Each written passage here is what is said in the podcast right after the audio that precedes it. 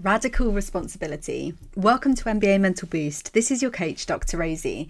Today, I want to call out something that gets in the way of you performing at your best or getting to the next level, whatever that looks like for you.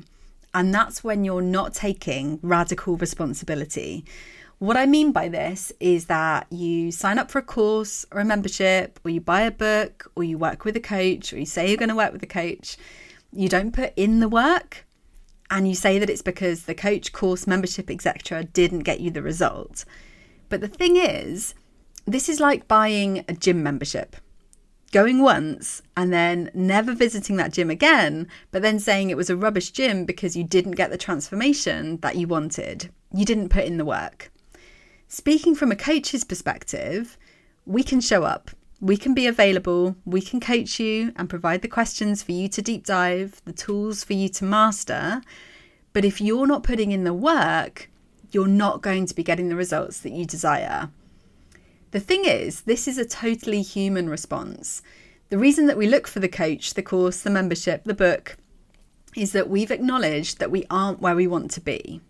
We need to do something different. We want support from an expert.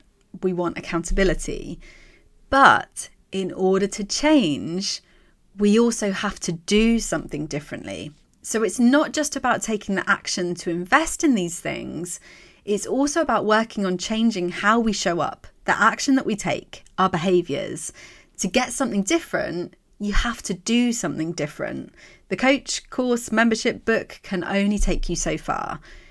Throwing money at the issue isn't the solution. This isn't magic. So, real life example I've acknowledged recently that I need support to take my business to the next level. I could continue as I am, but I want to up level, and that requires me changing what I'm doing in some way. So, I want to get support from someone who's an expert in this field.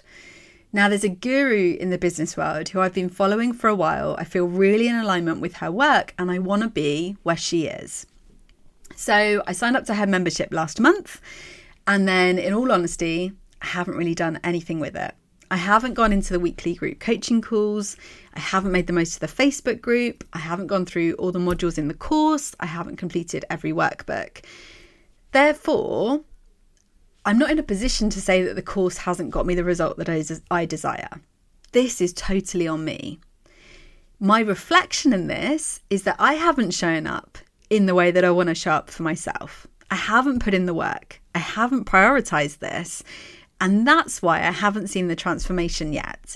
So I'm catching myself on that one. And I've committed to attending every group call for the next three months, working through every module of the course, making the most of the async support from the coach. I've invested my money in this, but that's the small part. Now it's time to invest my time and energy into this if I really want the transformation, which I do. But back to you. The thing is that if you're showing up in this way, say you're starting coaching or a course or a membership or a book, and you're not making the most of it, not putting in the work yourself, this means that you're showing up inconsistently. And I see this happen time and time again. Remember, how you do one thing is how you do most things. So, if you're showing up inconsistently in these kind of ways, not putting in the work, starting something and not finishing it, or even ghosting people, which, by the way, is a personal pet peeve, then I can almost guarantee that you're seeing this in your performance too. Some days you're feeling you're performing at your absolute best. Other days you can't figure out why you can't seem to get into flow. Maybe you're not where you want to be in your career. Maybe you're blaming other people, your coach, your agent, your teammates. This is your brain protecting you. It's time to take a look at taking radical responsibility. You've got to own your actions. If you want to make a change, you've got to put in the hard work.